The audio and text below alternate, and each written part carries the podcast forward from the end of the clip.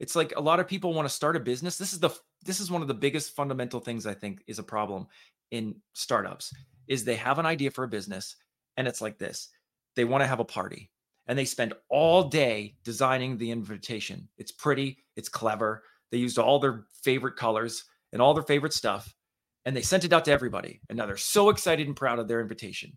But people are showing up now and they forgot to clean the house, buy food, plan a party, do anything else.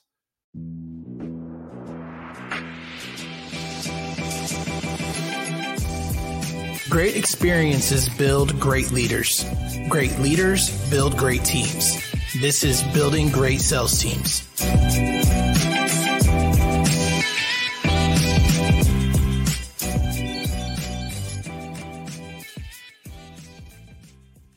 All right, guys, welcome back to Building Great Sales Teams. I've got a tactical one for you guys today. It's all about marketing, and I've got the owner of Pivot Creative, a full service branding and marketing agency. And he's also the former owner of nine other businesses, both product, service, and hybrid over the last 24 years. So he's got a ton of experience that we're going to dive into and learn from on this episode. Zack Lemear, welcome to the show, brother.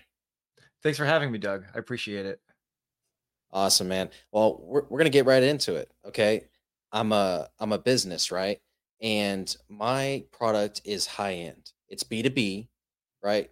Um, you know, maybe my price tag's around 300 grand. Maybe I'm a, a software as a service product, something like that. How in the world are you going to market a product like this that you can't just throw an ad on TV? you know, Facebook ads can't really target this, you know, LinkedIn, maybe some CTOs and stuff like that. But this is this is a challenge that I'm coming across with a lot of my clients in lead gen. So what would be your solution to that?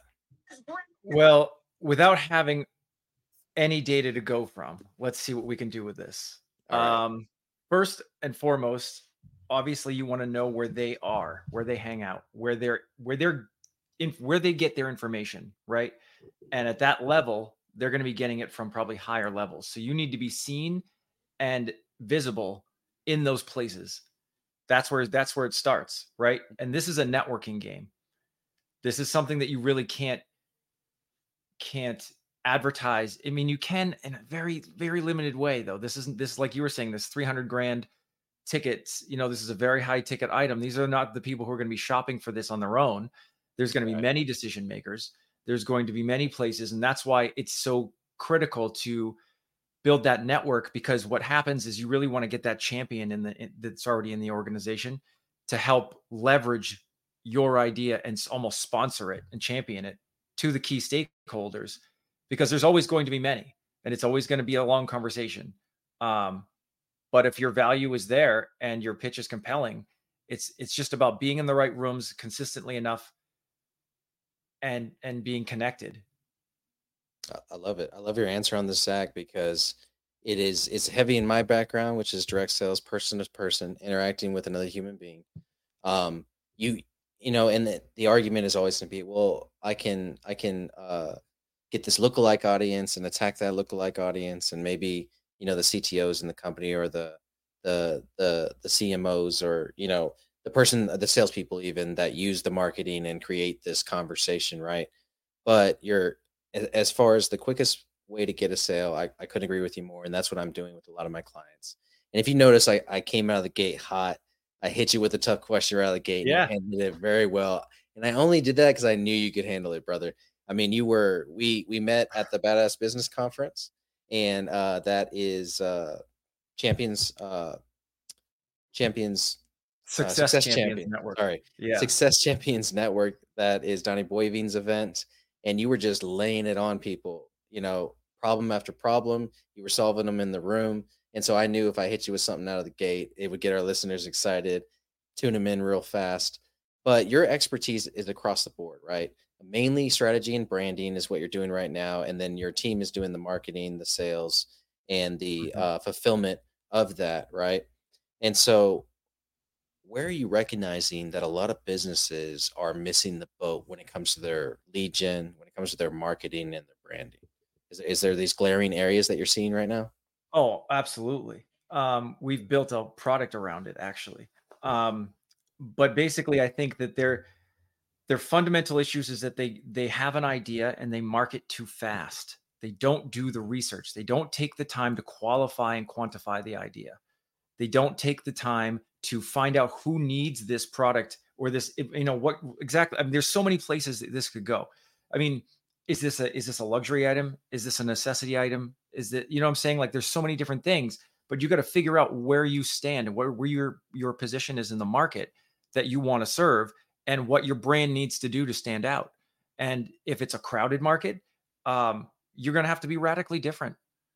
And liquid death, that the water, I love using that example all the time because it's a perfect example. I mean, the biggest drink makers in the world have a stranglehold on the bottled water market and they found a way to jump in. First, it's in a can, not in a bottle. Yeah. Which is very different, you know, for just water. And second, it's got that anti-brand kind of liquid death, murder your thirst. It's brilliant. It's brilliant. Yeah. And why they they chose, but you really got to if if you're going to want to break into a market when you're when you're trying to tap into something very crowded, you really got to commit to that fundamental difference that you are, what you do, mm-hmm. um, and lean hard into it. Um, did I answer your question? Yeah, I mean, because the first thing you talked about was investing that time to do the research to actually figure out how to approach the market, right? And mm-hmm. so I think I think what we hear a lot from stage at conferences and uh, in virtual events and stuff like that is very much like just take action. You know, that's a trendy kind of thing to say right now. You know, and what I what I love about you is you're speaking from experience and you're speaking from tactics that you're deploying for your actual clients, right? And so I do I do appreciate this concept because you know whether it's the development of the avatar or the strategy to market these things have to happen first you know? It's one thing if you're if you're jumping into a business that is traditional and you know exactly how it works you're just very good at operating that section of the business and you're going to execute on that right? It's mm-hmm. another thing if you're entering a crowded market like liquid death. You know it, it's kind of crazy i always look for these little signs that i am talking doing business with associating myself with the right people. I literally bought uh, two cans of liquid death over the weekend while me and my wife were traveling from corpus christi to to uh, San Antonio back home. And uh, the reason I got those was because, you know, we had had some fun the night before. You know, we didn't have too many drinks, but we had enough to where I was thirsty the next day, you know?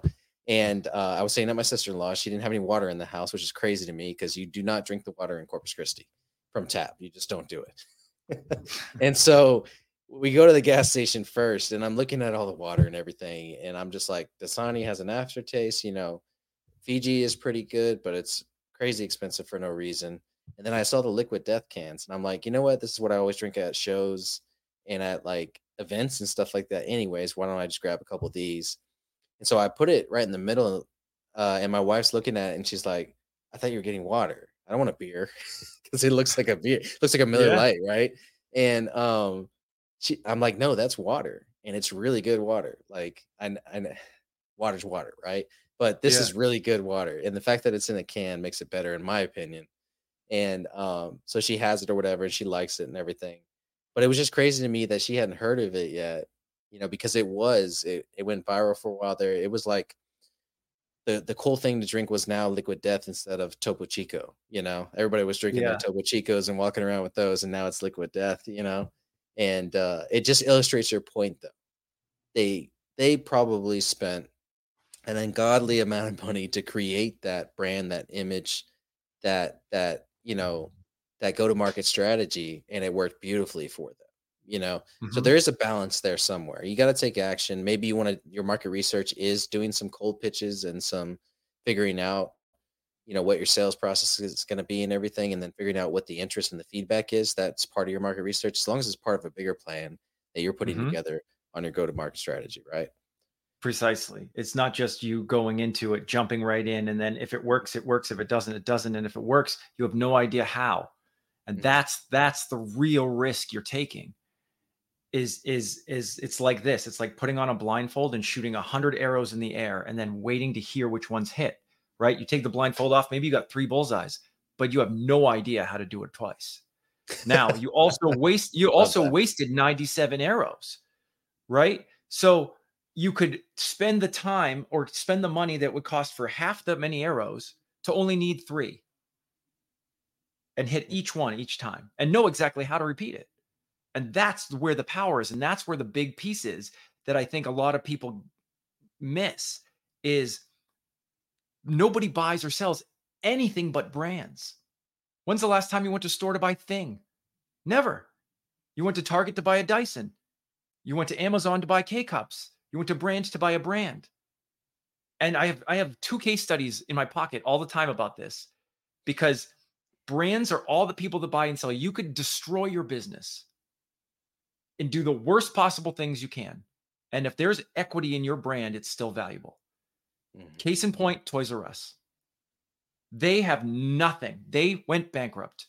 They did one of they they made a huge mistake by ignoring uh basically or not really nurturing the online space and then diluting their brand with Kids R Us and to- and Babies R Us instead of focusing on what they really were good at um and trying to compete in the new space so they have no infrastructure they went bankrupt they're in debt they have nothing except for the ownership of the ip of the brand which by the way is a really stupid name Toys R Us but it does there's another case study here to say that like the mean the, a name doesn't matter as much as you think it does because it's your job as a branding person to make that name be synonymous with something else.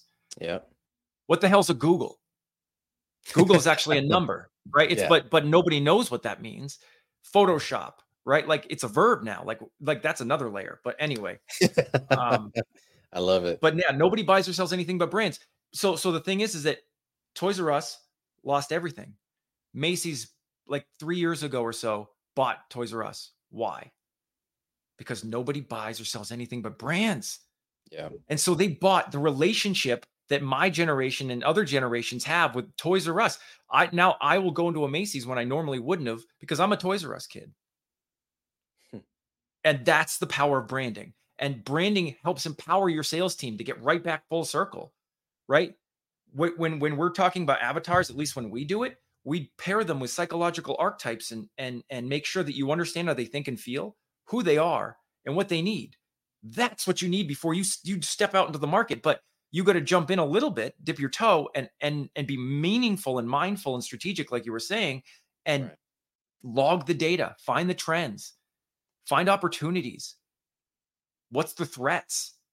I mean, that's another thing we do. We do the SWOT analysis, you know, because you've yeah. got to really understand where you are in the market where you stand as as a company and then how to communicate that difference and that value and that's really what marketing is because you know what another thing about marketing is that marketing's not about you it's not about talking about yourself it's about getting other people to talk about you that's what marketing is but you can't market well if you don't have anything to say that's a brand you have no personality, nothing to share. It's like a lot of people want to start a business. This is the this is one of the biggest fundamental things I think is a problem in startups is they have an idea for a business and it's like this. They want to have a party and they spend all day designing the invitation. It's pretty, it's clever. They used all their favorite colors and all their favorite stuff and they sent it out to everybody. And now they're so excited and proud of their invitation. But people are showing up now and they forgot to clean the house, buy food, plan a party, do anything else because they were so focused on the thing that they wanted, their favorite yeah. colors and their favorites. And it's like they didn't do the work. And now what did you what did you invite your people to? What did you invite people to? You invited them to a mess. And now your first impression is your worst impression. I like to speak in rhyme a lot because it's easy to remember. Absolutely.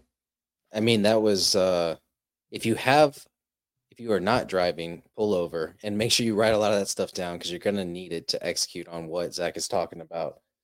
But yeah, there was like five or six just amazing nuggets in there. The one that I want to kind of talk about that relates to the show, obviously, is building that brand so that it empowers your sales team. You talked about that a little bit, but I, I've seen so many amazing examples of this in the past, you know, and I am, I'm a competitive guy, right? So someone comes to me and says, I sold 2 million in business. You know, I'm a great salesperson. That's not enough for me to to qualify them as a great salesperson, right? Because I know it could be solar, right? And right. every every ticket is 70 to 80 grand and it's a very, you know, offsetting sale, so it's it's not a big deal, right? And the sale takes an hour maybe. Um oh, I also know that they could have an amazing brand that they sell, right? So for me in the early days it was AT&T. You know, hate it or love it, it's a massive brand and you you trust it as much as you would a Fortune, you know, 20 company, right? And so right away you know that that service has to be delivered or they're going to have to answer the FTC or they're going to answer to the general marketplace or social media or their brand's going to suffer. They have something great to lose, right? And so, you know, uh one of the examples that I, I could say is like uh, the the mastermind groups that we're in, right? There's somebody that's selling those products in those groups, and uh, depending on how well the leader of that group has developed his his or her brand, that, that makes it easier on the salesperson to sell it. But if you're not developing your brand like you're saying, then all of a sudden I'm basically selling from scratch. You know, it's more of that like door to door sale than it is an order to take your sell, right? It's, and so it's worse. It's actually worse than that. Mm. Um, if I can interject for a second, because sure. now it's now it's left up to their own personal interpretation of what they think your brand is. And really, what it what what a brand's job is is to be easy to recognize, easy to communicate and share, and easy to remember. That's what a visual identity is for. The rest of your brand is the promises you keep consistently every single day because there's lots of businesses out there right now that have a terrible logo, shit logo, but are million dollar businesses because they deliver on their promise. Now, what they're doing is they're doing themselves a disservice because nobody knows who they are. They couldn't recognize them or remember them. And it's hard to communicate what they do. But it's not a brand is not a logo. It's the promises you keep. Mm-hmm. It's the it's the it's it's how you show up in every way possible and how you want everyone to represent your brand. That's what the whole on brand thing is about. But anyway, I digress a little bit. No, a brand is not a logo. It's the promises you keep. Quote it, slap it on a poster board because everybody needs to hear that 100%. So we do these uh, after after uh, after show content pieces, right? That we put out reels and stuff like that of the some of the nuggets from the show. And one of the things that we do sometimes is we'll quote the the guest on the show, and that's definitely going to be one of the quotes that we do. So Ryan, write that down. Nika can slap that together real quick, and we're going to push that everywhere. So that's awesome. I, I, I need you to repeat it one more time because I've, I've just been soaking in this episode. Like you're speaking my language heavy. So it, it was, um, the brand is the promises you keep.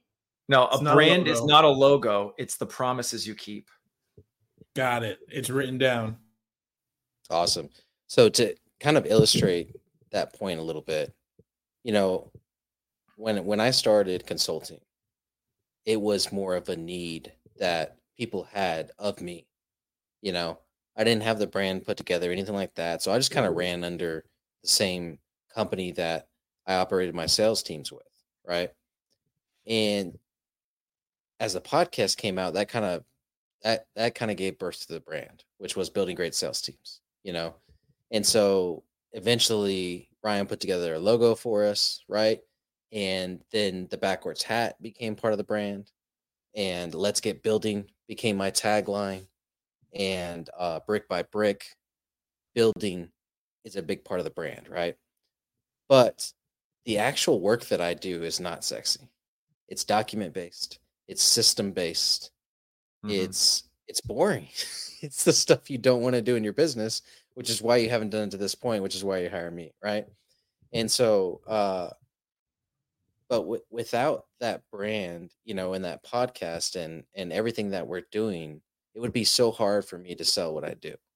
You know, when they come in, they're already half sold because they've seen me on social media, they've maybe used some of my loss leaders and stuff like that, some of the tactical stuff that I've given out. But at the end of the day, they're they're buying me because I've built that authority you know, and they're like, well, this doesn't look sexy, it looks kind of boring, but you're going to do it. And you say it's what I need to do to scale. And so I'm going to go with that because I'm already half sold because you built that authority with the podcast and with this, the speaking engagements and everything that you've done. Right. And so to me, that is a big investment. The podcast, the speaking engagements, the social media posts, that's all investments in that brand. Am I, am I, am I going down the right track there? Yeah, yeah, no, absolutely. I mean, there's there's brand awareness to get branded retention and then brand brand advocacy and loyalty. That's really that's that's really where you want, right? Where where you got brand advocacy. It's great to Mm-hmm. be that people know. And then there's great that people remember. But you want you want them to take sides, right? Like you, to be a good brand, you've got to take you've got to have a position and you've got to be comfortable with who you're attracting and who you're repelling. But the other thing about a brand that most people don't know is it's it's the basis for how you hire and why you fire. It is something if you have it figured out and I can explain this. If you have it figured out properly, it will lower the attrition rate on your internal employees and it will save you so much money and time and hassle. Because if you have your purpose, your vision, your mission, and your core values really, really dialed in to make sure that these core values are not just something that can be influenced by new information or new experiences, these are unflappable. This is the 10 commandments. You hire and fire based on these. We do this and and don't tell me integrity. Tell me how integrity manifests itself in every essence of your business and every person you allow to work for you. This is how you attract leaders. This is how you attract the right uh, clients. And you've got to be okay with repelling those other clients. But there's there's another fundamental thing with salespeople is they sometimes don't they don't stick to a lane and they'll try and get any sale possible Yep. and it's and and they'll sell sometimes they'll oversell which which can be a huge problem in in product development when they're selling things that don't even exist especially with software but to get back to your original question about how does a good brand and a solid brand empower your sales team this is how it does it if you can be clear and focused and consistent and easy to remember and easy to share that is half the battle of any sales pitch. You don't have to do any work. You don't have to come up with something clever. And the more that your sales team is doing this consistently, the more you're building brand awareness and retention because they're all saying the same thing, not their own interpretation of something else. Right. Right. And I use an, an analogy here where like it's it's it's akin to this. If you had a plot of land and you had like three or four crews to come build you a structure of some kind. You want it to be a house. You thought you said house, but there's no direction and there's no foundation built.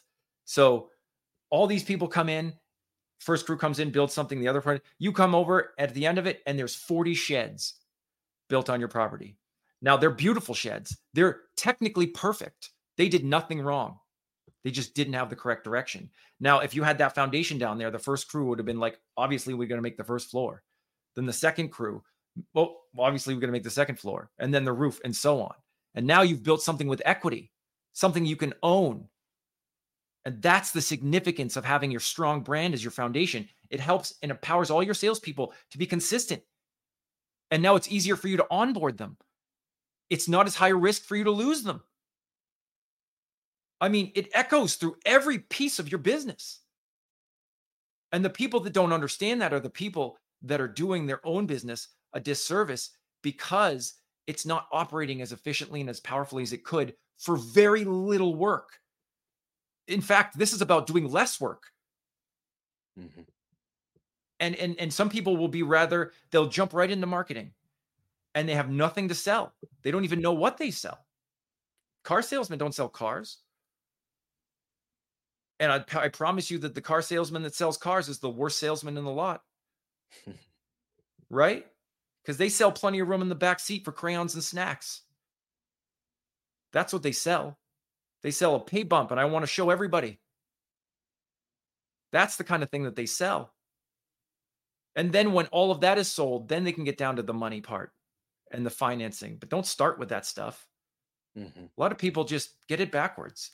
So, so in some in summary, you know, like really being clear and focused and understand and consistent, it empowers the sales teams and to to to, have everything and armed with all of the right information that'll be consistent when because this is very top of funnel stuff. The sales Right. the sales pipeline, right? So Mhm. if that's being funneled down into a website or a landing page and that's not the same language, it's not the same conversation, then you've wasted your time. Mm-hmm. Because now there's a barrier. You're building walls, you're creating, you're not building funnels, you're building mazes. And people spend so much money at top of funnel stuff and have nothing to receive it. And and having all of this in place and having the right people behind the phones because they believe in the core values that you believe in. Those are the people you want answering the phones. It's a difference between having people that work at Google and having people that work at the gas station.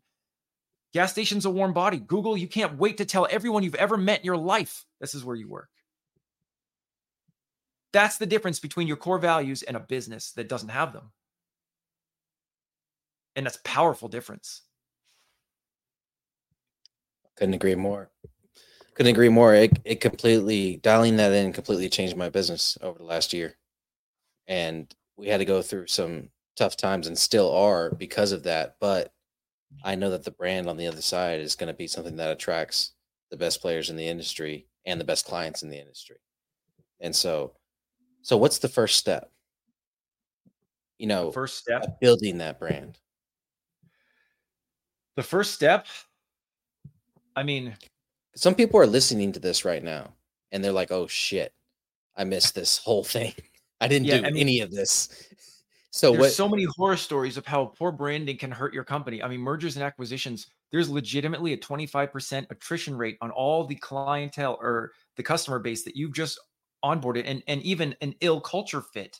And so now you've got clashes in culture between the two businesses and they're not going to be consistent. And all of that is millions and millions of dollars of loss because they didn't want to take 20 grand and do the research. Yeah. So I, I'm I'm going to go back to it. You you've got to start with qualifying the idea, right? Before you jump into marketing, I know you're passionate about it, and then the next thing is is, and I, I know this is also hard. Even if you're a personal brand, the brand is never about you. Yeah, you've got to separate yourself from the brand. I've, this I've isn't gotten, about your favorite colors. Yeah, I've gotten stuck so many times, or caught myself saying "I," whether it's in my copy for proposals or uh, a sales deck or whatever the case is, I've caught myself saying I instead of we. And, and I no, you can it. you can take the first person. That's not what I mean. What I mean is is Lady Gaga, okay, doesn't dress or act like that at home. Oh, There's two versions. Yeah. There's even though that's her personal brand. Yeah. But her her real life is not the same thing. Authenticity is not transparency. That is mm-hmm. one big thing people don't get. You don't have to tell everyone everything about your life to be authentic. Mm-hmm. But the but but the risk of being so weird, like Lady Gaga, is you also have to be really effing good, and you have to be effing good all the time. because yeah. that because that's the promise she made to her audience. Yeah. And the reason why her brand is strong is because of the promises she keeps, mm-hmm. not because of her weird meat suits and crazy outlandish stunts, but the promises she keeps to her audience. And that builds community. Um anyway, I think I'm going down a rabbit hole. no, but I mean that's another uh, another subject I guess is uh that that like guerrilla marketing or that that um what what is it called? What's that word? You said outlandish, but there's another word for it. It's uh you, you know you're doing something uh a sense not sensationalized, but you know I think I know what you're talking about. Yeah. yeah. Um, so that um type of that type of marketing have have you seen that work in your in your business? I mean, I know that's probably not your your forte. It really no no no. It, it really depends, right? Like again, like if you have to break into a market, here's a good example. Okay, mm-hmm. we're gonna go back to the liquid death. Yeah. Um. So if you have to break into a very crowded market, you've got to be phenomenally different. You've got to commit hard. And this is how Liquid Death does it.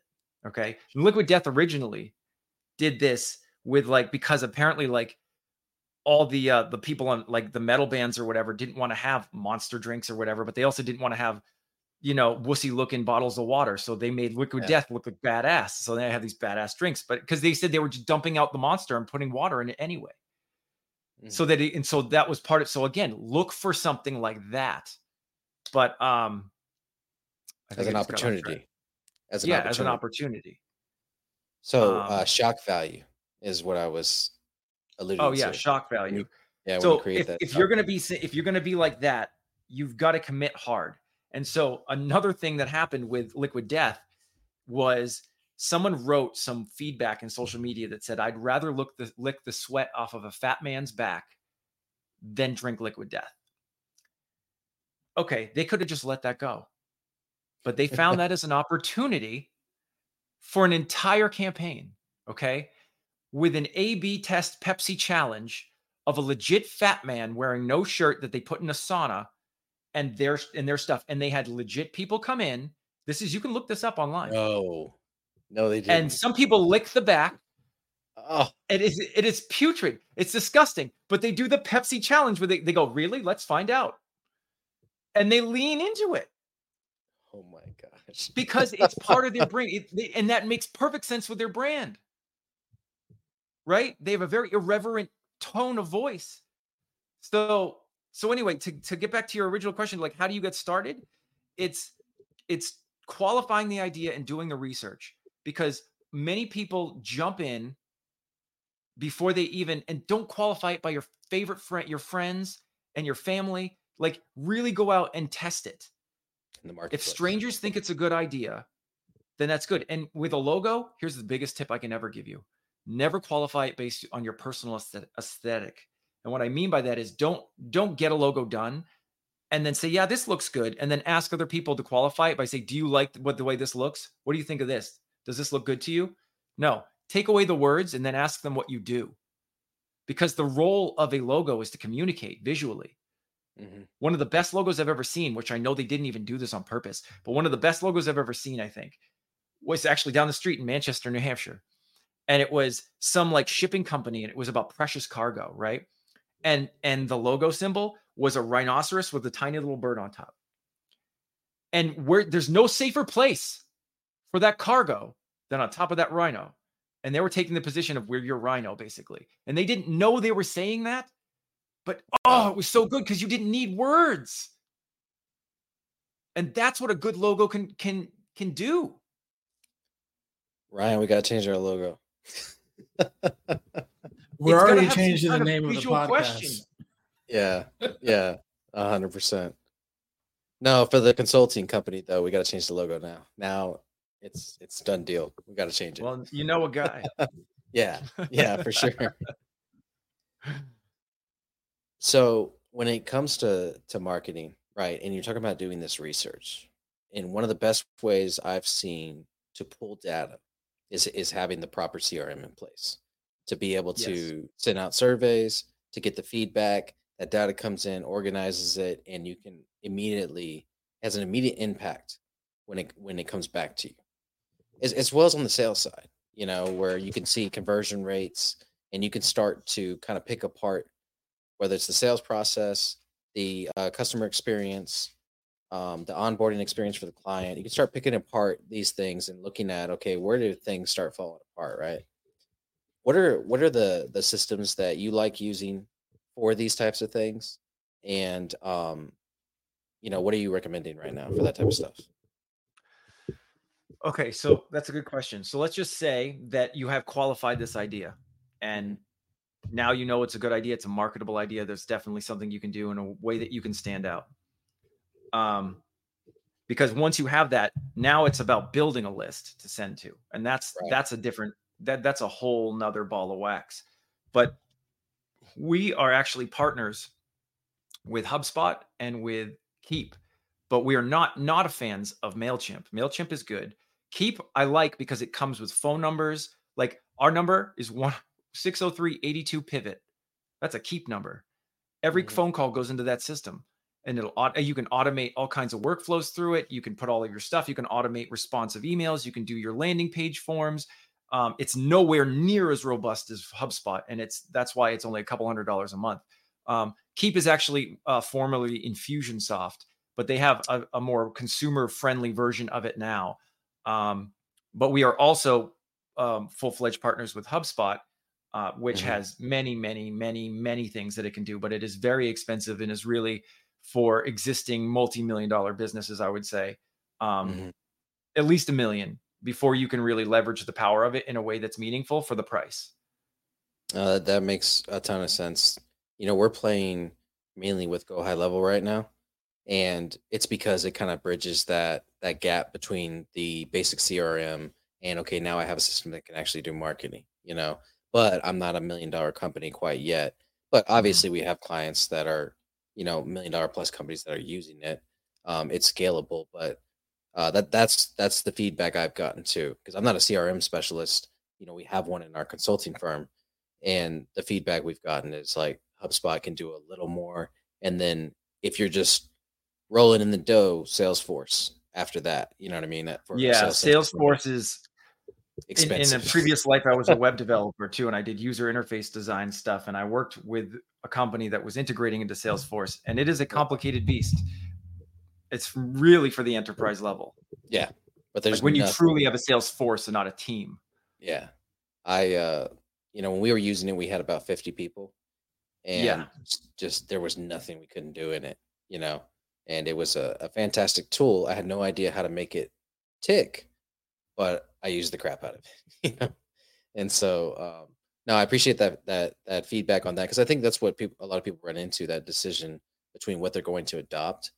But what I would encourage people to do is more it's it's about the builder and not the software, right? yeah uh, if somebody is giving you a snapshot, you know, and, and again, if you're a hundred thousand dollar business, that's fine. And, and you're in an industry that's proven and a model that's proven, that's fine. But outside of that, it's about the architect that puts together your workflows and everything. That is where the magic happens. The system Right. is secondary to that, in in in my opinion. What are your thoughts? Well no I, I think the systems are last so like i think there's four things that make or break every business. It's clarity focus consistency and systems because it has to happen in that order. You can't be focused until you're clear. You can't be Mhm. consistent until you've been focused right? And then you can't really develop systems until you've developed developed enough consistency to see trends and patterns and what can be delegated and automated and now you really know how to leverage these systems and you can stop working in the business and you can start really leveraging other things because a lot of people also like they'll get a VA really super early, but they don't have any processes documented. So now they're spending their entire day answering questions that are more beneath them than the task they just delegated. Yeah, And now they're paying for it twice. All because they didn't take 20 minutes. This is what like it's cheaper to to to prepare than it is to repair. Mhm. There's another rhyming that's how I, that's how I recognize good VA companies is if they make you go through a hellish discovery process in order to hire someone.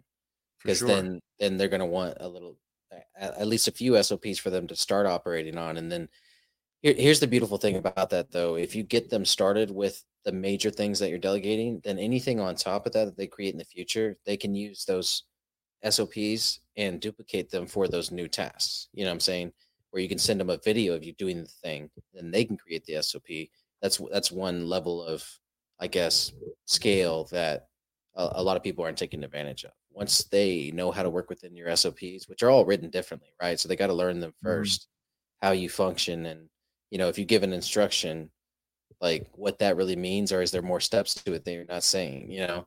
And so once they figure that part out, then they can duplicate those for, you know, more of the the work that you want them to take over. So that's a big part of it too. I feel like. Yeah, yeah, and and these systems are definitely crucial at some point.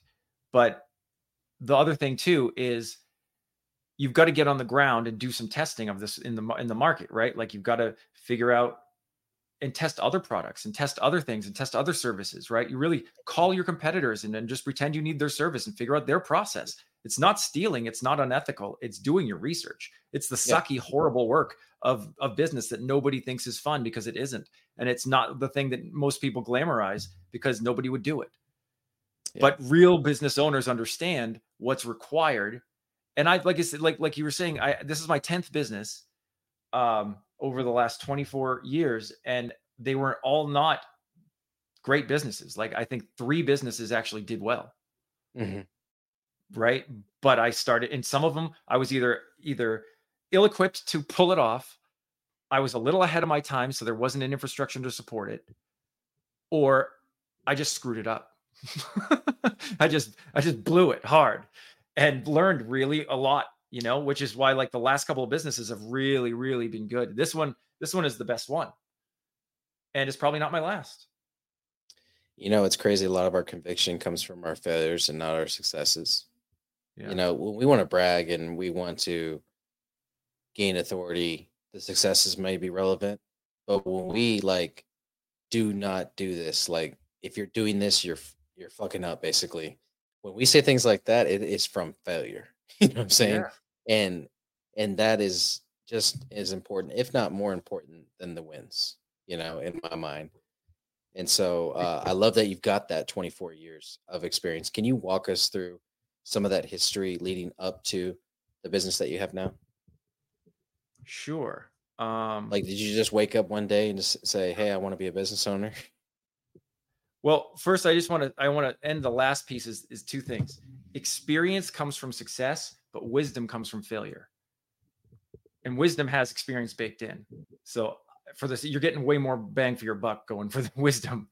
Um, so to go back through, um, okay, well, I've I've always kind of had business in my blood, and I didn't know it.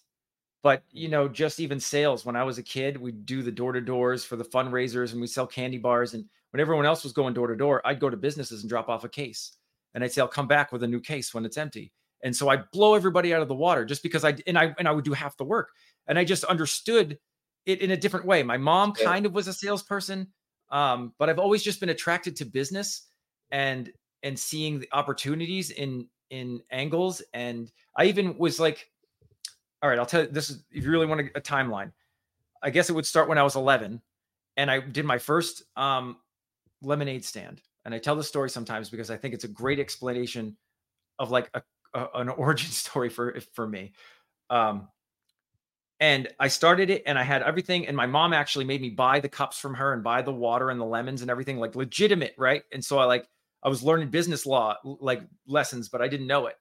Mm-hmm. Um, and so within an hour, though, I had set up a second table across the street. So I had both sides of the street and I had the neighbor's kids working it. And I was upstairs in my bedroom looking through all my junk drawers to make little grab bags so I could scale up. Again, I did not know I was doing this. Right. But this is just who I am. yeah. And and it's just what I saw. I was like, oh man, I can make more money. I can do quarters here and quarters there. And I was being robbed blind by the neighbor's kids. But that's irrelevant. I was 11. it sounds like what happened to me between 23 and 26 in my business. It's like just, that was on so, point. I had no idea what I was doing, but I was being robbed blind at the same time. so so I guess and then and then I just kind of had a knack for it and I was good at sales. I'd always help people with their sales. If anything, I'd sell raffle tickets. I, I electively decided to get a um uh, uh telemarketing job when I was 15 because I wanted to be Navy SEAL trained in rejection. And mm. so here's the thing. When I was 15, that was 1995. We didn't have smartphones, we didn't have anything. We had the phone book and a legitimate phone with a cord on it. and that's it. And guts. And that's it. And I'm like, if I can call random people and get them to give me money, there's probably nothing I can't sell. And it was just how, again, and it was just something I decided to do. I try to work to learn more to work to earn, right? Like, mm-hmm. so fast forward, uh, I'm going to college and got a bunch of side hustles going um, here or there. Uh, and then I decide I want to know how starting a business works for real. Now I'm also going to art school, by the way, with a minor in business. So most of my classes were art, but I had like microeconomics and entrepreneurial classes, and I had like a mm-hmm. minor mm-hmm. course load, and I really loved it. Um, so, but I was like, I can't figure this out through books. I need to know how it works. Now I'm in Boston. I'm in I'm in Beverly, Mass. At this time, um, at Endicott. So I had to go register in this in Boston, which was crazy expensive. And but I went down and did it. And then word got back to my economics teacher and he was very impressed because not even his business students with a business major were doing things like that to learn. And I was really just just trying to level up because like I knew that if I, I was I was really interested in art, but I knew I couldn't sell it. So I, I decided to do graphic design and then web design because that was the only thing I could that's the only way you could really monetize this and there's never going to be a shortage of advertising. So that's really where my my sales to marketing started to to blossom was in school. Um and then I graduated there and then I and then I was like, you know, and I have I have an unreasonable amount of confidence in myself, like a sociopathic level of confidence. and so, so love that. I'm at the so I'm at the end of my thing, and I'm like, you know, I could probably tutor most of these kids in my classes. I don't want to start an entry level job coming out of school. That's going to just piss me off. And so, so I decided to start a business, a real a real marketing agency, and it was called Viva La Pixel, and I had it for a decade. Um, and that was like my first legitimate business that actually sustained me, and I was working it full time, and and it was great. I learned a lot. Um, and then I learned how to code a little bit, and I had a bunch of people, and it and it was it was not as big as Pivot is, um, but it was there was a reason why I didn't want to create a new marketing agency out of my business, and I merged into this one, and that'll be a story that I tell you in a minute. Okay. Uh, so that Viva La Pixel. Now during that time, I also had a t-shirt company called Hilarities.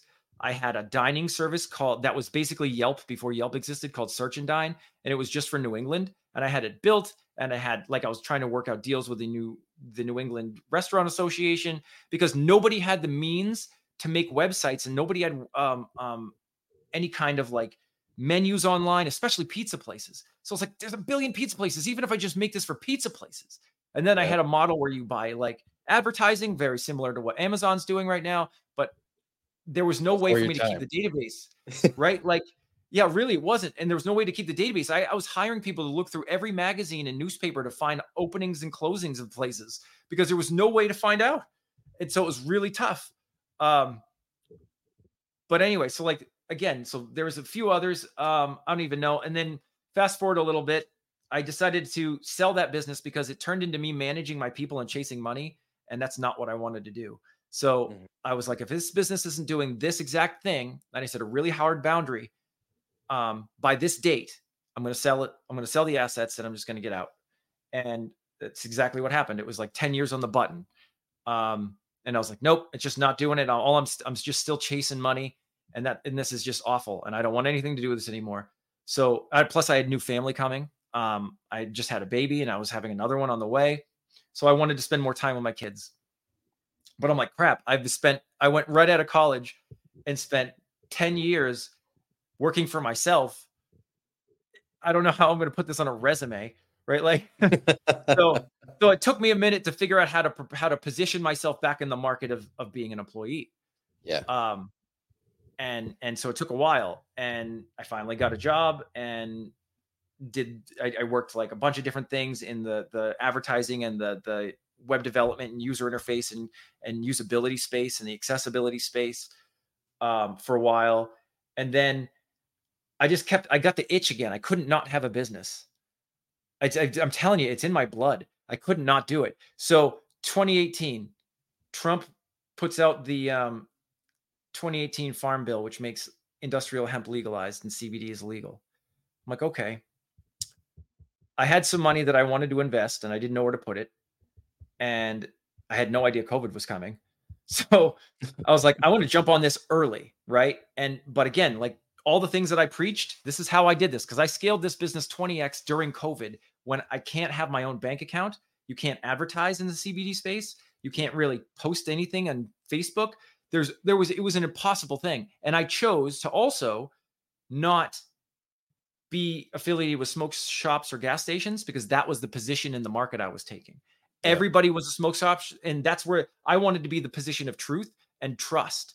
Because most people that said, "Oh, I've tried it and it didn't work," I said, "Well, where did you get it? Gas station, smoke shop." That's what I thought, and that's exactly what I want you to say because it just teased me up to say, "Well, guess what? We refuse. We don't even carry vapes. We only carry high end this blah blah blah." And I made my own brand. That's the other thing. Mm-hmm. Purpose Hemp, because and it was with two R's because everybody's purpose should include a little R and R.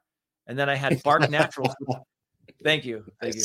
uh, and I wasn't even doing marketing anymore. I just kind of had the skill set. And then, and because I have a, an IT background as well, um, because I went back and got my master's in IT, um, I was able to do all of the marketing and all of the IT and website myself. So it was like zero money startup, just all in the cost of goods sold.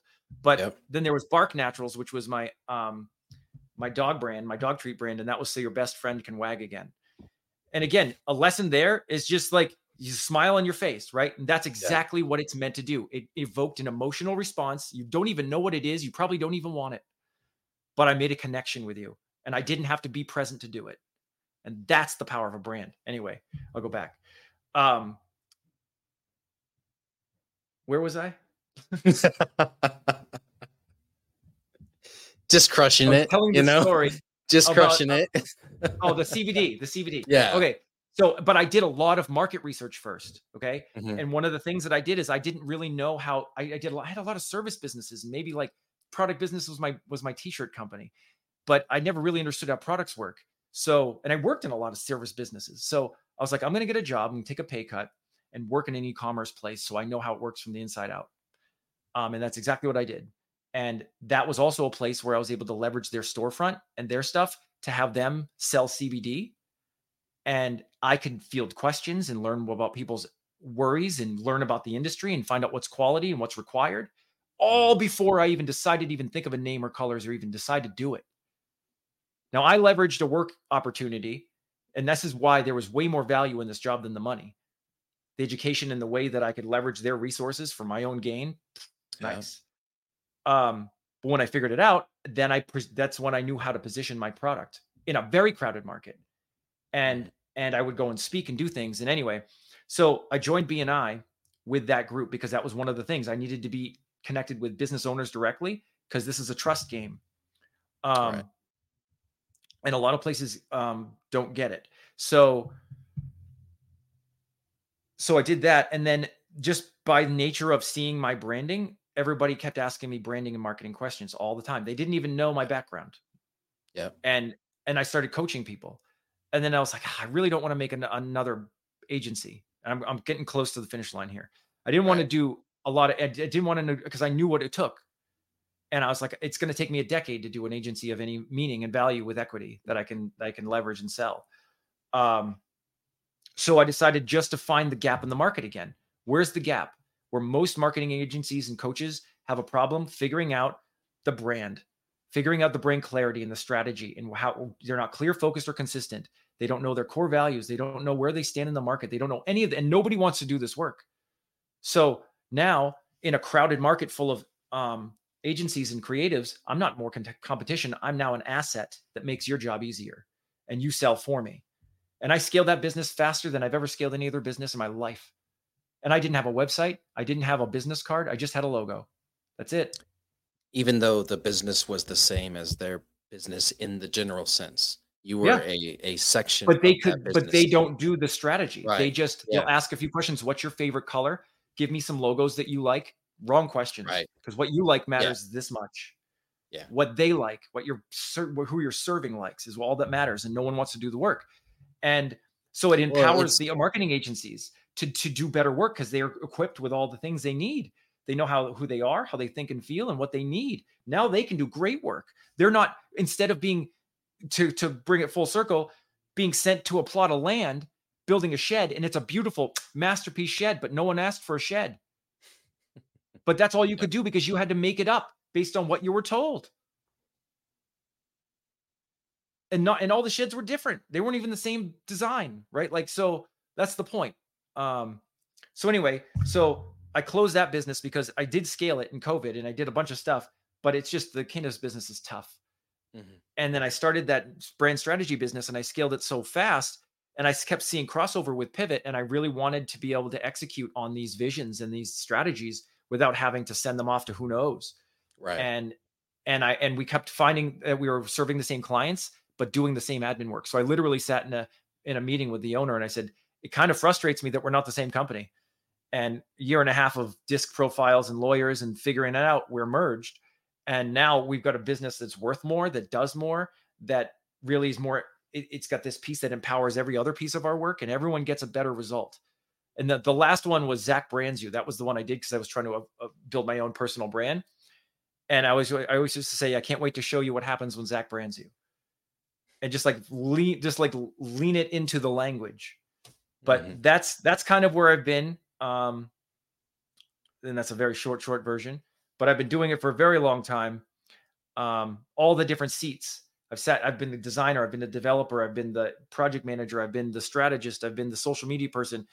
And I don't want to do that work anymore. I want to help you guys do better work. what I what I love about that experience though is every your clients you know what your clients are going through because you've been through it yourself with your own brands, with your own businesses, you know. And, and that's one of the things I love is even though I'm coming in for the sales program, there's so many access accessorize accessories that I can add on to it to help my clients because I operated my own business for 14 years as well. It wasn't just an agency or a consulting firm. It was an actual business that had employees and benefits and, you know, mm-hmm. a uh, real business players. real business yeah. problem. Yeah. Yeah, real business with real business problems. So I can come in and I can help them with operations and stuff like that as uh, an accessory to what I'm doing already, right? Um, but no, I I love that because I now more than ever I understand what you do versus what your business does. You know what I'm saying? Does that make sense? And Yeah. so um that's ex- that's exciting. Let, let me ask you this and and and we'll close it out with this. All right, when I hear branding and strategy, you know, and I hear your experience, the the the I guess cliche alarm bell that goes off in my head is expensive. So, and obviously, I know you know how to quantify and to to to show the end result that it pays for itself. Obviously, I, I think we've covered that in this conversation for sure. But but let me ask you this: What can someone expect to invest in a whether their brand has been around for a while, it's just not a good one, or they're developing a new one? You know, and I know there's a range in this. Um, so you know, I, I'll, I'll I'll let you answer. Well, it it does it does depend on where you are. Um, but markets shift on a regular basis, and so we always recommend that you revisit it every every three to five years. Mhm. Um, because even just looking at COVID, it changed all kinds of business models, and you can't operate in the old way. Mhm. Um, so I would say for the full, so we have a package called the Focus 360, and what that is is a what we call the brand compass, the brand position, and the brand story. Your brand compass is your brand purpose, the vision, the mission, the core values. We're going to find out what your business goals are and pair them with marketing goals to achieve those goals. Boom. Because honestly, and I say this all the time, you could be dropped in the woods with a map and say lost forever. But if you're mm. in the woods with only a compass, north is always going to be north. Most marketing agencies don't understand business or branding. They understand marketing and creative. Right. Right. And and that's where their folly is, right? And so they'll give you a map and they'll say pick your place. Where do you want to go? And Mhm. we'll sit down and say this is where you need to be and this is how you can get there to get the result that you want. It's not our job to give you a list of your favorite things. It's our job to build you a brand and marketing tools to achieve your business goals. And and I will question every answer if I have to to make sure I'd rather have people leave our office with nothing than the wrong thing. There's plenty of people out there that will give you whatever you like. And I can help you. I can say they'll they'll pick they'll let they'll let you use your your favorite colors. They'll use all of your favorite words. They'll name the business after a personal joke. Anything they want, anything you want, but they might not get you anything you need. Right. So so that's the the brand compass. Then the brand position, we really dig, deep dive into like what's your unique value proposition and what do you actually sell. Like going back to the plenty of room in the back for crayons and and Mhm. snacks. Yeah. Um, and then and then we do a market analysis. We do a Porter's Five Forces analysis, which is really understanding like what kind of buyer power and supplier power are there, um, and other things. So like supplier power would be, for example, for the CBD. If I only had one manufacturer, then if they go out of business, then my whole business is out. That's too much Mhm. power. I had to diff- now knowing that ahead of time, I had to differentiate my suppliers. So uh, the SWOT analysis, and then um, a few others, so that we can kind of really a competitive analysis to really understand where you are. Um, Mhm. And all of this should be done before you even think of colors, because, for example, Coca-Cola had a stranglehold on the the the market, and they were definitively red. And even though red is psychologically better color to attract you more to the drink, Pepsi couldn't choose red. They had to they had to pivot to blue, so that it would be fundamentally different and easy to recognize. And that was great branding.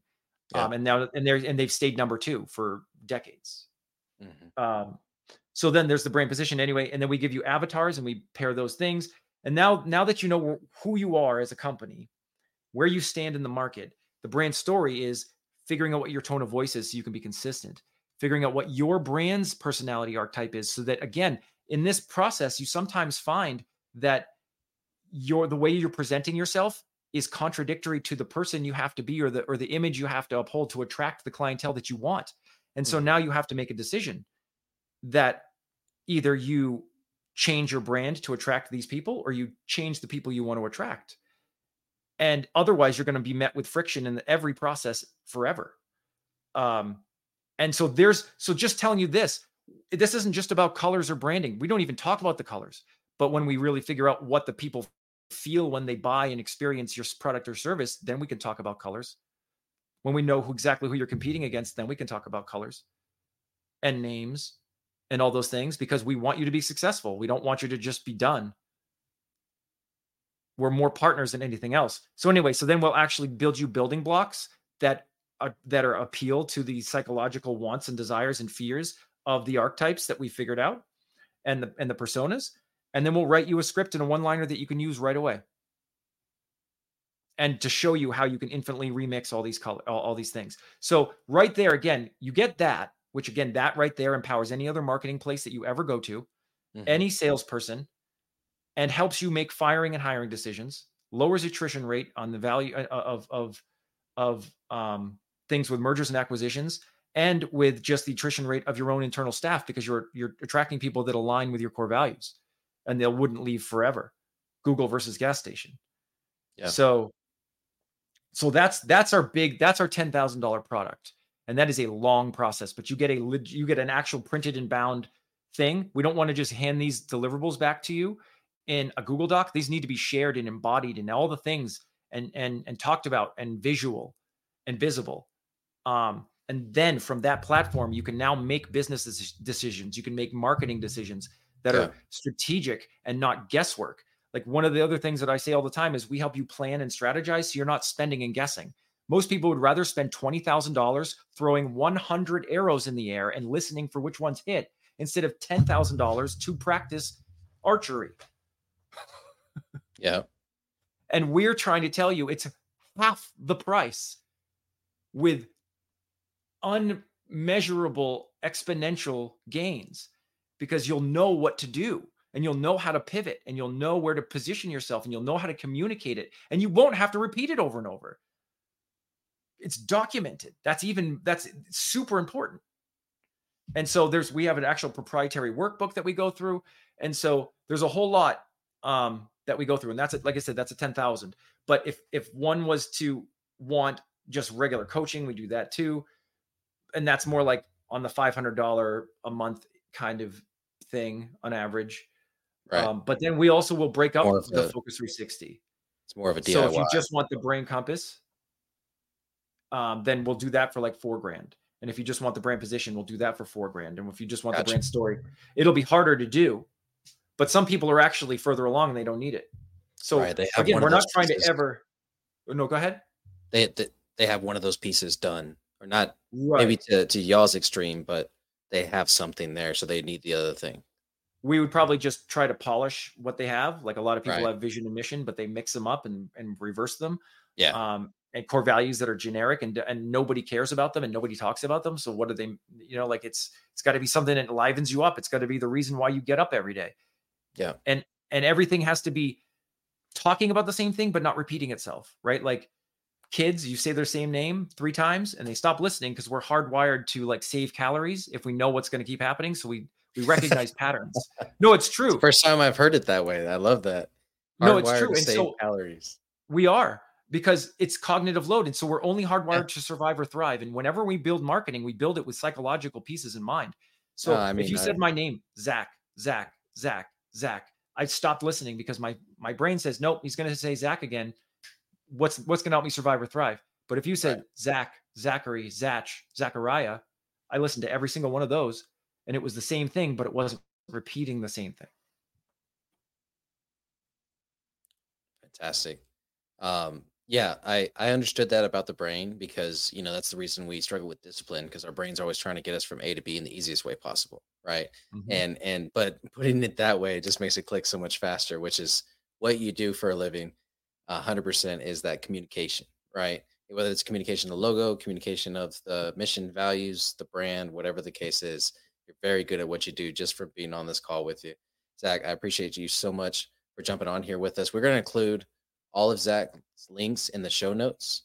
Um, and then he's got his QR code, of course, that you can access if you're watching this on YouTube. So definitely get with Zach. And I would not recommend this to any of my clients, but Zach is doing it. He's got a link that says pick my brain for free on Zoom, which if you if you guys have been listening to this podcast, you understand how valuable that is. So take advantage of that if you'd like to. Uh, I can guarantee it's going to be worth it because it's free. you know what I'm saying? 30 and, minutes, uh, pick my brain. Yeah. I mean, that's a, that's an amazing, amazing offer right there. So take advantage of that guys, or you can reach them at 603 82 pivot 603 82 pivot. Uh, Zach, thank you so much again for uh, coming on the show. I have one last question for you. Um, sure. And it's more of a personal question. What does legacy mean to you, and what legacy do you want to leave behind?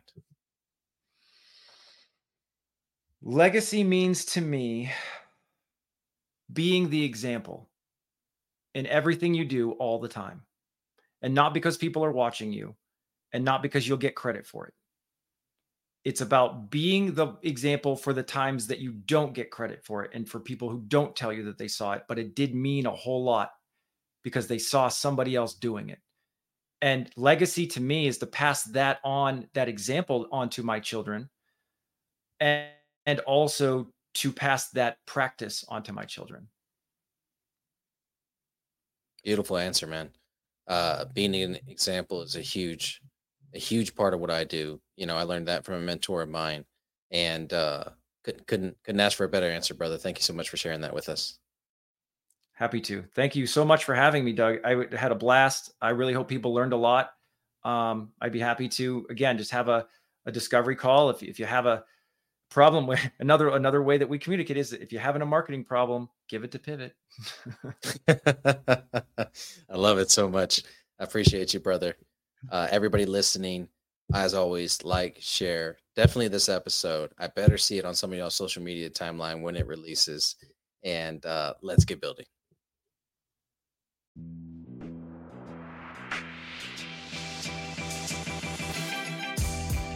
Thank you for tuning in to this episode of Building Great Sales Teams. We appreciate it. Be sure to execute on everything that you just heard and let's get building.